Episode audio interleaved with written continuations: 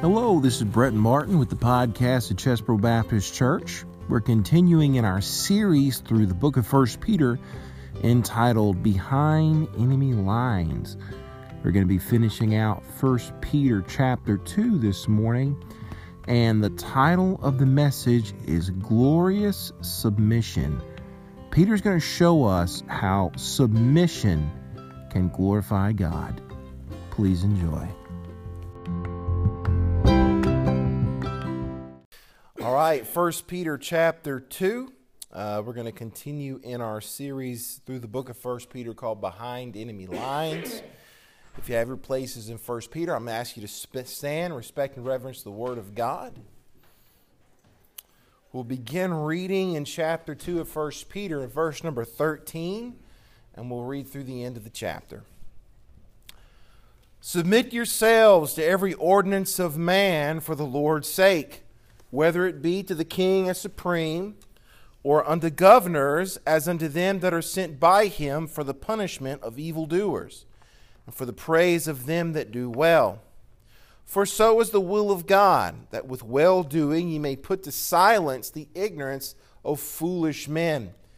As free, not, not using your liberty for a cloak of maliciousness, but as the servants of God. Honor all men, love the brotherhood, fear God, honor the king. Servants, be subject to your masters with all fear, not only to good and to the good and gentle, but also to the froward. For this is thankworthy if a man for conscience toward God endure grief, suffering wrongly.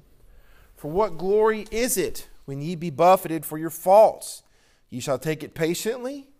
But if, when ye do well and suffer for it, ye take it patiently, this is acceptable with God. For even hereunto were ye called, because Christ also suffered for us, leaving us an example that you should follow his steps who did no sin, neither was guile found in his mouth, who, when he was reviled, reviled not again. When he suffered, he threatened not, but committed himself to them that judgeth righteously, who his own self bare our sins in his own body on the tree, that we, being dead to sins, should live unto righteousness, by whose stripes ye were healed.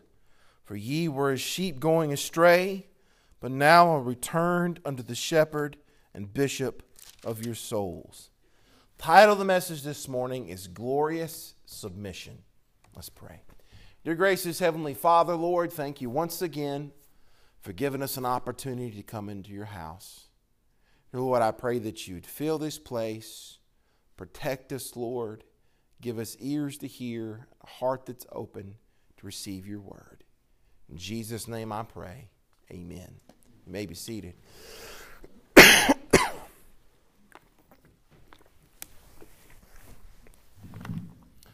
One of the jobs I had when I was in Bible college is I worked for a company called McKesson Pharmaceuticals. What they were, McKesson, they supplied pharmacies. They were a pharmacy supplier. We did uh, Rite Aid, we did Walmart's, we did just about everybody except for Walgreens. Walgreens had, uh, they used Cardinal. But uh, McKesson, we're a pharmaceutical supplier.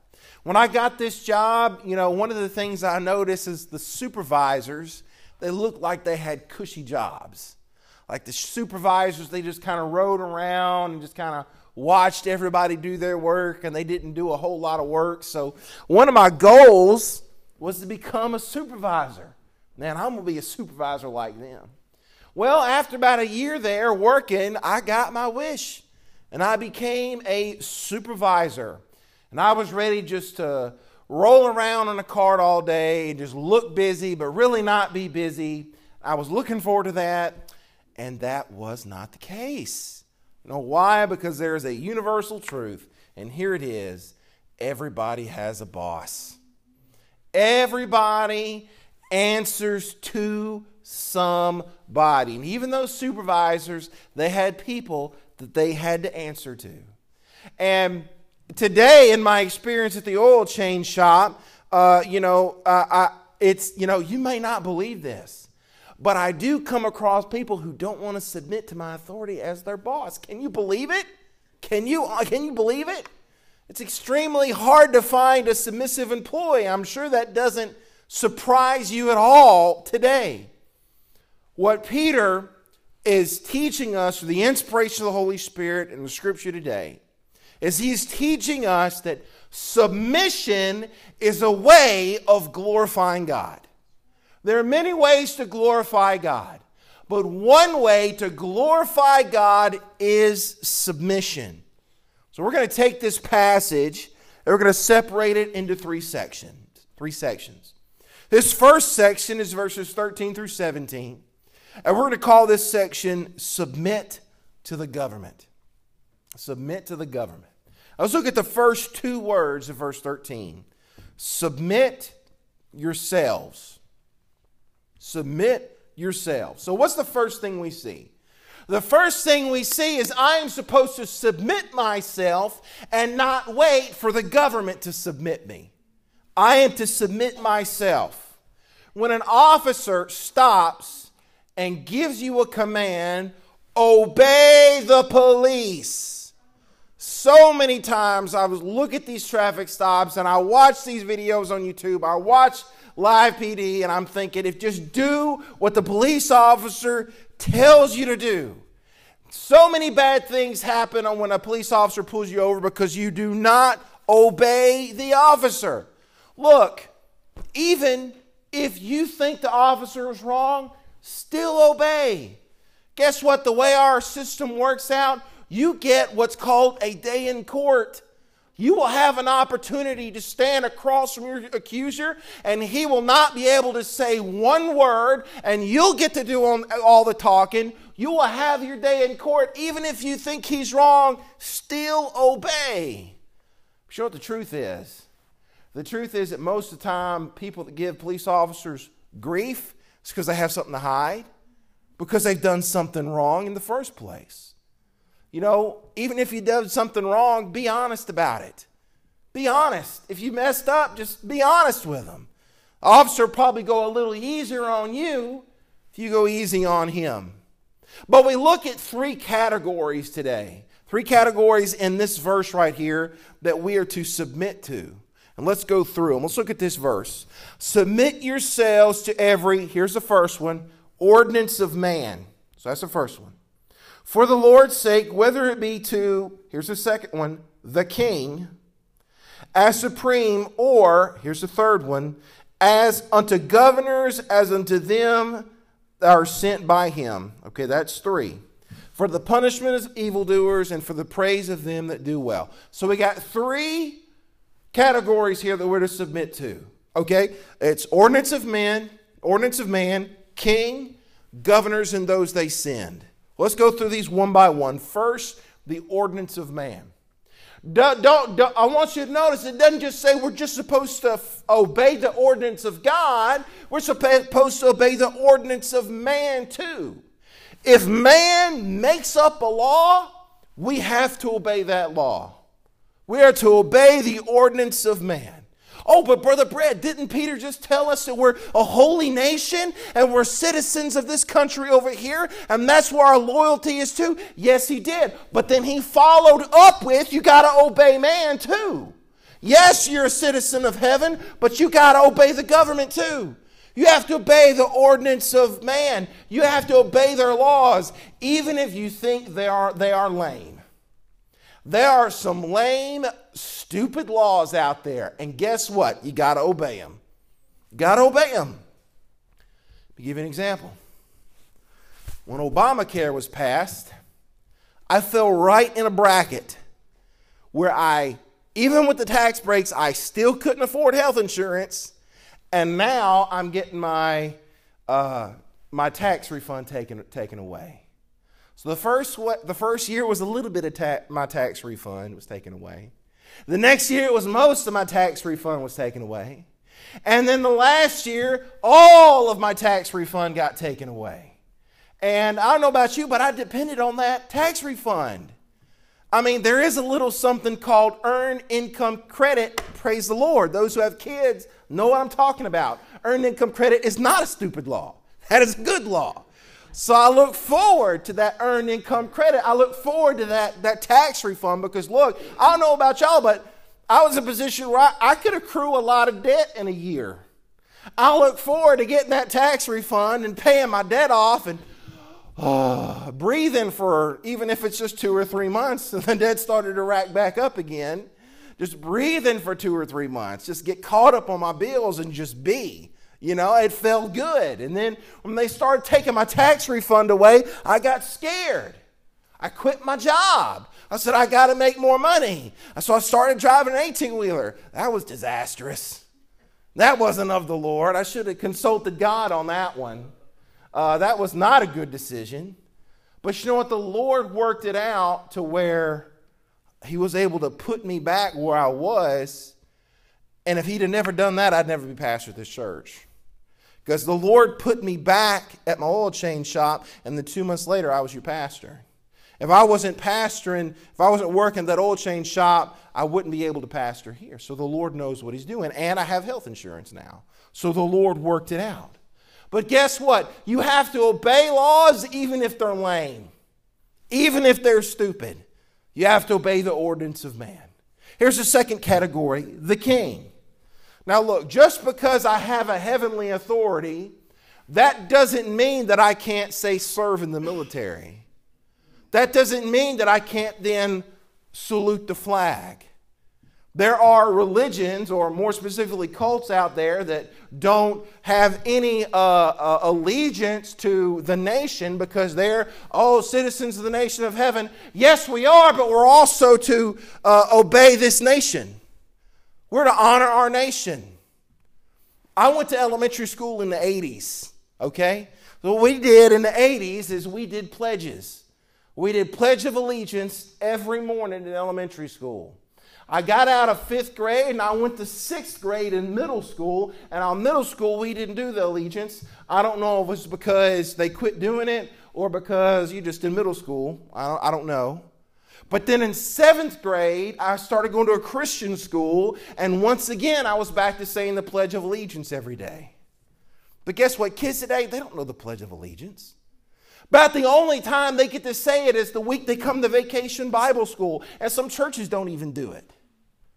Now, I used to could say the, say the Pledge of Allegiance backwards with my eyes closed, spinning around. I knew it so, so well, but we don't, we don't do that anymore. I am told by my king to recognize the earthly king. That's what I'm told to do. There is absolutely no conflict between my national loyalty and my loyalty to God. There is no conflict. In fact, I honor God through my submission to my nation. I honor God through that. Next category as unto governors, as unto them that are sent by him. So the governors and then those that the governor sends. Okay? So we are to submit from the highest to the lowest. I touched on it a little earlier, but in America, we have a big crisis in America because we don't want to submit to the authority of the police. Okay? We don't want to submit to that authority. I need your ID. Uh, I'm not going to give you ID. Why'd you pull me over? Da da da da da. I'll tell you once you give me your ID. If you don't give police officer your ID, they will come in and get your ID. They're going to get it one way or another. But look, let's be honest. Is every single solitary police officer out there perfect? No. Do police officers make mistakes and bad calls? Yes, sometimes they do. But it's not my job, my job to evaluate that officer to see if he's worthy of my respect. Officer pulls me over. All right, officer, I got 20 questions for you to see if you're worthy of me obeying you. No, that's not my job. My job is to submit, my job is to obey. There's a good saying in the military salute the rank. Salute the rank. Let's say there's an elected official that you don't like. I'm pretty sure you could name a couple of them. Let's say there's an elected official that you don't like. You don't have to like that person, but you do need to respect the rank. You do need to respect the office. You do need to respect the position. Yes, Vote how you want to vote. But if your guy or your gal doesn't get in that office, if they're not there, then guess what? You still have to obey. You still have to submit. You still have to respect the office. I had a I'm a conservative, okay? I had a lot of I knew a lot of Republicans that the 8 years Bill Clinton was president and the eight years Barack Obama was president, I heard it when in both terms, uh, when both of them were president, I heard, well, he's not my president. Well, according to scripture, he is. According to scripture, they are. You know what? Same with Donald Trump. I don't know if you know this or not, there's a couple people that don't like Donald Trump. Just a few of them. You can count them on a hand or two. Okay? There are people that don't like Donald Trump, but guess what? He's still their president. Nonetheless, that, that doesn't change. Even if you don't like the man, you have to respect the office. Let me read for you Daniel 7 17. This is interesting. In order that the living may know that the Most High is ruler over the realm of mankind, and it bestows on whom he wishes, and sets over it the lowliest of men. God sets the people over us who's over us. Not just the presidency, but the governorships, the mayors, the sheriffs. And sometimes somebody gets elected into these positions, and you look at the person who, who got the position, you think, what in the world? What in the world were people thinking putting that guy in that position? You know who put him there? God did. God put him there. God is in control. God is sovereign. God puts these people in these positions. You know, sometimes He doesn't give us what we want, He gives us what we've earned, and He gives us what we deserve. What did the Israelites? They wanted a king. God didn't want them to have a king, but they wanted a king. He gave them the desire of their heart and sent leanness unto their soul. So sometimes we get what we deserve. Sometimes we get what we've earned. So, why do this? Why submit to these authorities? Why do it? Back to verse 13. Submit yourselves to every ordinance of man for the Lord's sake. Why submit to authority? Because it looks bad on me when I don't obey the people that He set before me. It looks bad on me. At the end of the day, my submission to the government is about my relationship with God. If I have a right relationship with God, then I will submit to the government. Verse 15 For so is the will of God that with well doing ye may put to silence the ignorance of foolish men. You know what language everybody understands, lost or saved, child of God or no? You know what language everybody understands? Everybody understands the language of honor and respect. Everybody gets that. So when foolish men see our obedience and they see our when unregenerate man or men that criticize us or want to silence us or want to stop us, when they see our obedience and they see our submissions, it put our submission, it puts their criticisms to silence. Our behavior is a way to defend the gospel just by how we act. Those who will never read the Bible, those who will never even pick up a Bible, will read your life. So do right. And when you do the right thing, me and you put to silence those who would want to silence us. We put them to silence. When we do the right thing, when we submit, when we obey. Verse 16 As free not using your liberty for a cloak of maliciousness, but as the servants of God. You know what these Christians were doing? These Christians were using their freedom or their liberty in Christ to justify their sin. God came to take, Christ came to take sins away, not to justify sin oh, well, you know, I'm saved. I have liberty in Christ, so I don't have to obey the law. I'm, I'm free from the law. I can do whatever I want to do. Well, yes, you are free, but we got to ask the question what exactly are you free from? What are you free from? You're not free from duty to God. We're not free from obedience to God's laws, which also says we are to submit to the government. That's not what we're free from. What are we free from? We are spiritually free from sin. We are free from Satan. We are free from the ceremonial law. But then he warns us don't use your freedom as an excuse to do wicked things. At the beginning of verse 16, we're free. But you know, at the end of verse 16, we're servants again. So I start out as free. Yes, I'm free. But at the end of the day, even though I'm free, I'm still a servant of God. So I am free from sin, but I am not free to sin. Verse 17 Honor all men, love the brotherhood, fear God, honor the king. You know how you honor all men? Humility. That's how you do it. Honor all men. Humility is put other people's needs above your own. That's what you do. What does a lost man need? The number one thing a lost man needs is Christ. So your number one goal is to give them Christ, and that's putting them above you. That's, that's all it is. That's how you honor all men. Do you know if everybody in the world esteemed others higher than themselves, there'd be no war?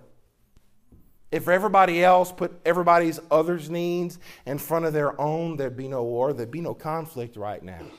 Because you always put other people's needs ahead of your own. That's how you do it. You be humble.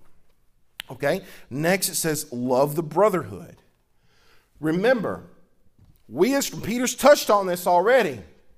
We as Christians, we're family. We're not just people who just gather once a week or twice a week. We are a family. Man, we see this theme all through Peter. He's like, yes, do good to everybody, but man, you need to take care of each other. Man, Christians, you need to take care of other Christians first. Honor all men, but love your brothers, love your sisters. And then it says, fear God. That word fear in front of God, it puts God at the top of this list. You know why I don't need to fear all men? Because I'm not accountable to all men. You know why I don't need to fear, fear my brothers, my the brotherhood? You know why? Because I'm not accountable to the brotherhood. You know why I don't need to fear the king? I am not accountable to the king. I need to fear God because God is the one I am accountable to. So fear God, but and honor the king. Next is honor the king. Don't honor the king more than God. Honor the king because of God. Honor the king because of God. So now, now I'm not only to submit to the authority, I'm to honor the authority. You want to see what the difference is? Don't make me and Brother Jay do the father son skit again. We'll do it. okay? We'll do it.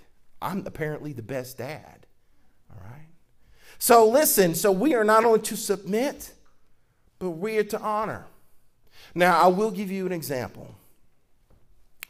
Jesus one time called Herod a fox, and it wasn't because he was foxy. Okay? He called him a fox because he was sly, he was a shyster. Uh, that describes kind of a lot of politicians today, doesn't it? But, uh, but he, was shy, he was sly. He was a shyster. So what that shows us, Jesus showed us it's okay to call it like it is. You don't have to just bow down and keep your tongue, keep your mouth shut. You, hey, you, you, you can call it like it is, but at the same time, you have to honor that position. Because at the end of the day, God placed that person there. Yes, Jesus called him a fox because he's a sly shyster, but at the same time, Jesus said, render unto Caesar that which is Caesar's. Section number two, verses 18 through 20. We're going to call this submit to our employers. Submit to our employers. Verse 18 Subjects, uh, servants, be subject to your masters with all fear, not only to the good and gentle, but also to the froward. Now, when I was at Open Door, I loved doing ministry work. Loved it. Man, when I go, I have my little office I was, a, I was assistant pastor at Open Door. I was a choir director and I was a children's pastor. And I had my little broom closet office. And I love my little broom closet office. I go in my office, I do my ministry, I do my studying, I loved it.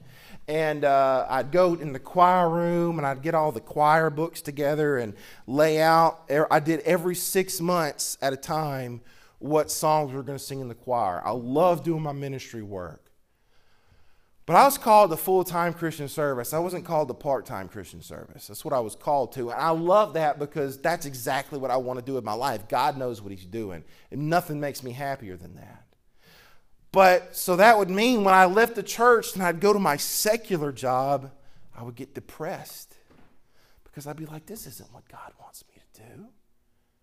I would go to my secular job and I would get just be so depressed about it because man, this isn't what I want to do with my life. I don't want to do this. I want to be at the church. I want to work at the church and work for the ministry. That's what I want to do. And I would just get depressed uh, uh, about it. And you know, I but I would say, okay, I'm doing this so I can do the ministry. I'm doing this so I can do the ministry. But then I got to pastor here. When I came here and started pastoring, my attitude towards my job changed. So now my job was no longer, I'm doing this so I can do my ministry. Now I look at it like my job's a part of my ministry. Because my job's a part of my ministry, I'm not depressed anymore. I'm content with it. I'm content with it. Whatsoever comes in your hand to do, do it as unto the Lord. This is the conclusion of the whole matter. Whatever you do, do it as unto the Lord. Look at your job like a ministry. Look at Joseph. Take Joseph, for example. I'm sure Joseph would have wanted to been over in Israel, been over with his dad, been over there with his family, went to the family altar and, and, and went to the temple and went to the tabernacle. And uh, I'm sure Joseph would have wanted to worship over where God wanted him to worship. And Joseph would have wanted to do that. But that's not what Joseph did. Joseph was forced into a secular job. So, what did Joseph do? He did it as unto the Lord, and God used him greatly. And God did many mighty, wonderful works through Joseph, even though he was forced to do a secular job. He still did something great for God.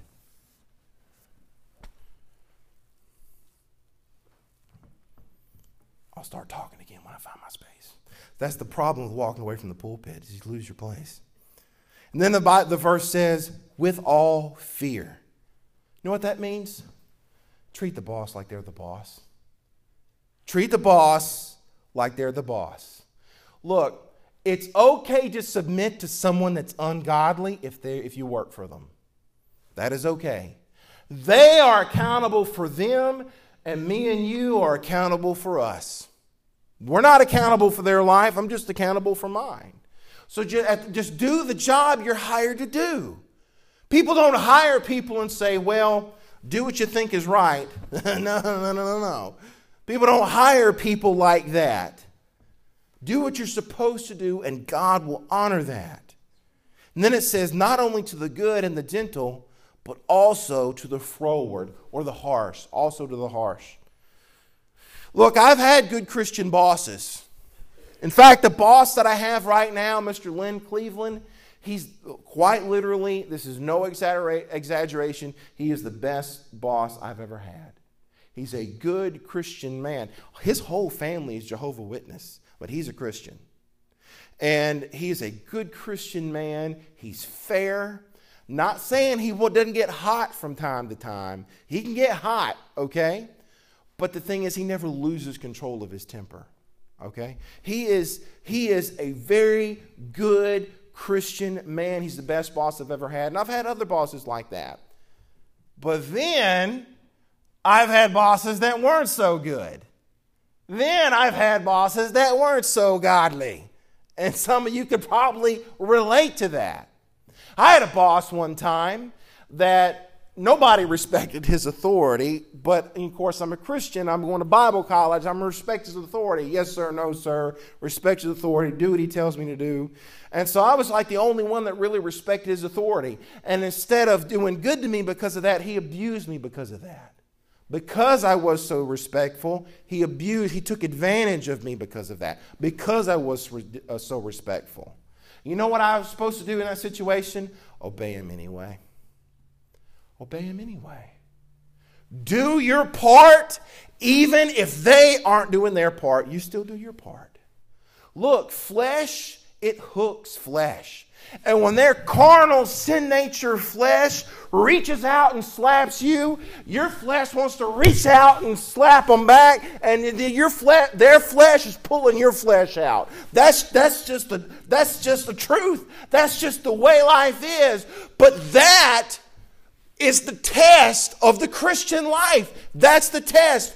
Don't treat people how they treat you. Treat people how you want them to tr- how uh, you want to be treated.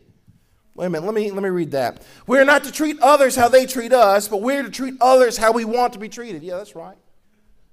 That's what we're supposed to do.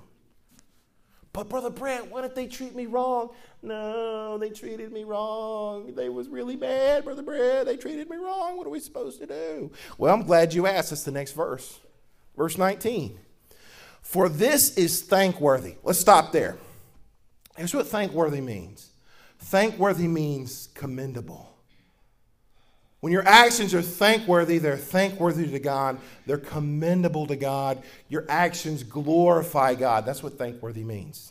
For this is thankworthy if a man for conscience toward God endure grief, suffering wrongfully. What does that verse say? That verse says it's a win when we suffer. It's a win. Why? Listen, you're going to suffer. It's going to happen. You might as well accept it. People who have authority in your life are going to mistreat you. It is going to happen. You are going to be treated wrongly. All believers suffer persecution. We all do. Now, look, anytime I talk about persecution, I always preface it like, oh, we don't know what real persecution is like. They back there in the day when they got martyred, all the martyrs, they're really persecuted. We don't know what persecution is. And uh, all that's true, true. But you got to understand that, that persecution is also slander. That is also persecution. It is persecution when you get overlooked because of your faith. It is persecution when you get overlooked because of your belief. It is persecution when people talk bad about you behind your back. It is persecution because you're Christian. It is persecution when people start false accusations and start false gossip about you because you're Christian. That is persecution. It doesn't compare with them to who are being martyred, but it's persecution nonetheless. Matthew 5 11. This is Jesus talking. Blessed are you when people insult you and persecute you and say falsely all kinds of evil against you because of me. Slander is persecution. So we can experience persecution too. Now, here's the thing Does the suffering mean something? That's the key here. Does your suffering, you're being persecuted as a Christian, does your suffering mean something? Is your suffering thankworthy? Is your suffering commendable? Does your suffering glorify God? Man, if I'm going to suffer anyway, I want my suffering to mean something. Okay, when is it thankworthy? Well, number one, it's thankworthy, it's commendable, it glorifies God. It means something when you suffer when the suffering is wrong. When the suffering that you experience, it's, it's wrong. Okay? So let's look at that for a second. You probably know people like this. Did you ever know somebody who likes to play the victim? Ooh, they love to play the victim. And they're suffering when you know they're really not suffering. They just want the attention. They're really not suffering. They just like to play the victim or or the suffering is brought on because of they did something wrong. So they did something stupid and they did something wrong and because of that they're suffering. That's not wrong suffering. That's called consequences to actions. That's not wrong suffering. You can't say you're suffering wrongly if you're doing wrong. Okay, then the suffering becomes consequences of our actions. Okay, so number one, if you want your suffering to mean something, it's got to be wrong suffering. It can't be fake. and it can't be consequences of something stupid that we have done. Next, it says also, if a man for conscience toward God, what does that mean? That means while I'm suffering, my heart is towards God. If I'm suffering and I'm not paying God any attention, but all of a sudden I start to suffer, oh, I'm suffering because I'm a Christian. I'm suffering because I believe. When's the last time you've been to church? When's the last time you read your Bible? When's the last time you prayed? You're suffering because you're a Christian? You're not acting like a Christian. Man, the only time you're suffering means something if while you're suffering you have a literal heart towards God. Then it means something. Okay, and then it says uh, also that if I endure the suffering, so you endure it. Enduring the suffering doesn't mean I approve of it. It just means that I'm, that I'm patient with it. I'm patient with it. So when persecution comes in our lives and we begin to suffer, we want that suffering to mean something. When does the suffering mean something? When is the suffering thankworthy? When is the suffering commendable? When does the suffering glorify God? When number one, while I'm suffering, I have a heart towards God. I genuinely am seeking after God. I'm seeking after Him. Number two, when I patiently endure it, not, not going out seeking revenge and threatening and reviling and trying to get back at the person, but I'm patiently enduring it. And number three, when it is legitimately wrong, not fake suffering, not suffering I brought on myself, when it is legitimate suffering, then and only then can your suffering actually mean something. Verse 20. For what glory is it when ye be buffeted for your faults, ye take it patiently? Let's stop there. This goes back to what I said about uh, fake suffering or consequence suffering. Okay? To be punished for your wrongdoings, it doesn't credit anybody. It doesn't credit me, it doesn't credit you, it doesn't credit God. God basically says if you make your own bed, you lay in it. It doesn't help anybody. Continuing in the verse, but if, when you do well and suffer for it, you take it patiently, this is acceptable with God. But when I did no wrong and then I suffer, then I'm complimented before God. Then it, I glorify God in that. Because look, let me tell you, let me lay something down for you. Chances are, chances are, you're being persecuted a lot less than if people would have caught you doing wrong. Um, chances are we've gotten away with a lot more than we're being persecuted for. We've gotten away with a lot more. It's like when an officer pulls you over and they say, Do you know why I pulled you over? You better keep your mouth shut and say, I don't know. Because more likely you're going to uh, confess to something that's worse than what he got you on and why he pulled you over.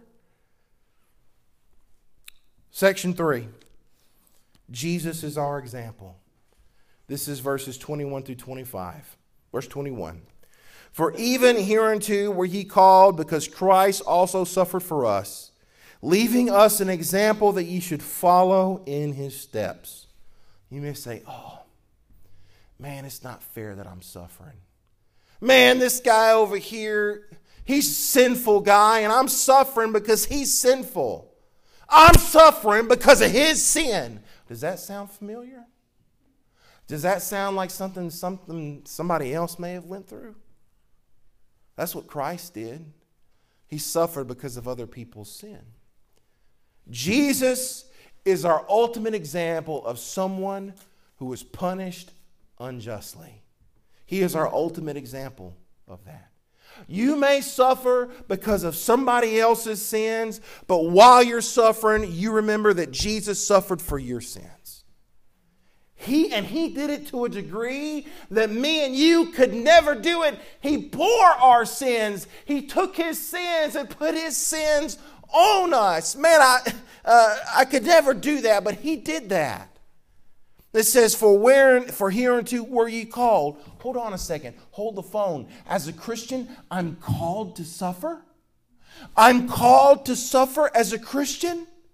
Look, the Christian life is not always a beautiful thing. It's not all sunshine and rainbows, candy drops, and lollipops. It is not. Sometimes there is pain. Sometimes there is hardship. Sometimes there's persecution. And if you really want to get perspective on it, the Christian life is as close to hell as me and you will ever get. That is some perspective for you. There is suffering, there is pain. There is persecution. There is hardship. It's coming. We got to mentally prepare ourselves so that when the suffering comes, we can glorify God through it because it is coming. We have to prepare. He bore my sins. A man, that's something that I could never do. But you know what I can do? I can follow in his footsteps. And I can willingly, willingly suffer wrongfully uh, for those who want to cause me to suffer, even if they are authority in my life. Now, here's the thing I'm not saying if you get mistreated at work, I'm not saying you can't go get another job. You don't like your job, quit your job go get another one. I would make sure you had a job before you quit the job you have because your bills aren't going to stop coming. But if you don't like your job, go get another job. I'm not saying if something does some if somebody does something illegal to you, you can't take action. Somebody does something illegal to you, call the cops. Call a lawyer. Do what you got to do. But at the same time, you understand there is endurance and patience that, that comes with that. While you're waiting on justice to be served, you're going to have to be patient. You're going to have to endure. And there is a chance that justice will never come. Then you'll have to be patient then you'll have to endure. Because justice may not come. Paul appealed to the law. Paul said, Up, up, I'm, I'm, I'm a Roman citizen. I appeal to Caesar. I appeal to Caesar. Paul did it. Paul appealed to Caesar. So you can do that, but in the confines of submission to the law. Verse 23 who, when he was reviled, reviled not again. When he suffered, he threatened not, but committed himself to him that judgeth righteously. When Jesus suffered, he didn't look back and say, Okay, you made me suffer. Now I'm going to make you suffer. Although he could have. He definitely could have. You read through the Foxe's Book of Martyrs, and I would suggest everybody, every Christian, it's a very short book, it's not a long book. I would just, every Christian, find a copy of Foxe's Book of Martyrs and read through it. You look back at these Christians who were in the early church who were persecuted, who were martyred. These Christians were beaten, they were hung, they were burned alive, they were crucified, they were thrown off the temple, they were stoned, they were impaled, they were filleted alive. And you know what their attitude was? Their attitude wasn't, oh, woe is me. No, woe is me. Ah. That wasn't their, wasn't their attitude. Their, you know what their attitude was? Their attitude was, you know what? God's got something better for me. And I can't wait till Christ fulfills the promises that he promised to me. Matthew 5 10. Blessed are they which are persecuted for righteousness' sake, for theirs is the kingdom of heaven. Blessed are ye when men shall revile you and persecute you, and say all manner of evil against you falsely for my sake. Rejoice and be exceeding glad, for great is your reward in heaven, for so persecuted they the prophets which were before you. So not only should I not be surprised when suffering comes, not only should I not be surprised when persecution comes, but you know what? I should have a joy. And I should say, Lord, for this pain, there is a reward. There's a reward for this pain I'm going through. Verse 24 Who his own self bore, bore our sins in his own body on the tree, that we, being dead to sins, should live unto righteousness by whose stripes ye were healed. You know what Peter's doing here? Peter's quoting Isaiah 53 5. But he was wounded for our transgressions, he was bruised for our iniquities. The chastisements of our peace was upon him, and with his stripes we are healed. I want you to know this morning that we are healed spiritually and we are healed physically through the suffering of Christ. Because of Christ's suffering on the cross, I have an eternal home in heaven one day with my Savior. Because of the suffering of Christ on the cross, one day I will have a glorified body that will know no pain, it will know no disease, it will know no tears. Know what Peter points out? Peter points out here that look, if you're treated unjustly, if you're treated unfairly by authority, do not fear what that authority can do to you because one day you will be healed. One day you will be restored by the suffering of Christ. Verse 25 For ye were as sheep going astray, but now return to the shepherd and bishop of your souls.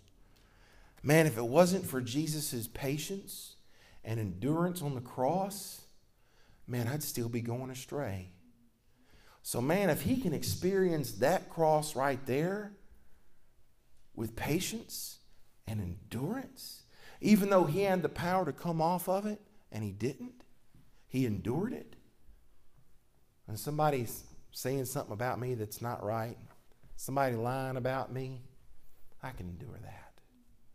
I can be patient with that because of his work, we return to our shepherd. We return to the overseer of our souls. Now, I want to close with this. We will suffer for him. We will suffer.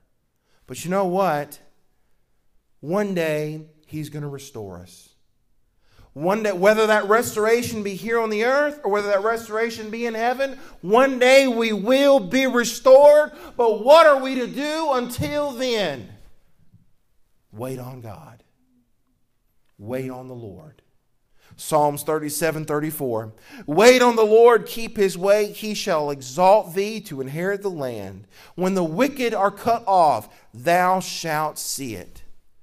Like, like uh, waiting on God is like Abraham going into the land that God called him to go to, and then waiting on God to do the thing that God said he would do. That's just that's waiting on God however long it takes. Let me read you some more Psalms 37. Listen to this as I read it to you. I have seen the wicked in great power, spreading himself like a green bay tree. Yet he passed away, and lo, he was not. Yea, I sought for him, but he could not be found. Mark the perfect man. Behold the upright, for the end of that man is peace. But the transgressors, shall be destroyed together. The end of the wicked shall be cut off. But the salvation of the righteous is of the Lord. He is their strength in time of trouble. And the Lord shall help them and deliver them. He shall deliver them from the wicked and save them because they trust in him. It is thankworthy. It is commendable. It is glorious to God when we suffer wrongfully. When we do it with a heart that's towards God, when we take it patiently, we don't seek revile, we don't threaten, and just say, God, I commend myself to you, that's commendable to God. Look, everything in this world is temporary, even your suffering. Even your suffering is temporary. And at the end of the day, at the end of time, Christ will be the only one that matters. Let me ask you a question. Are you suffering today? Are you going through some suffering right now? My advice to you wait on the Lord.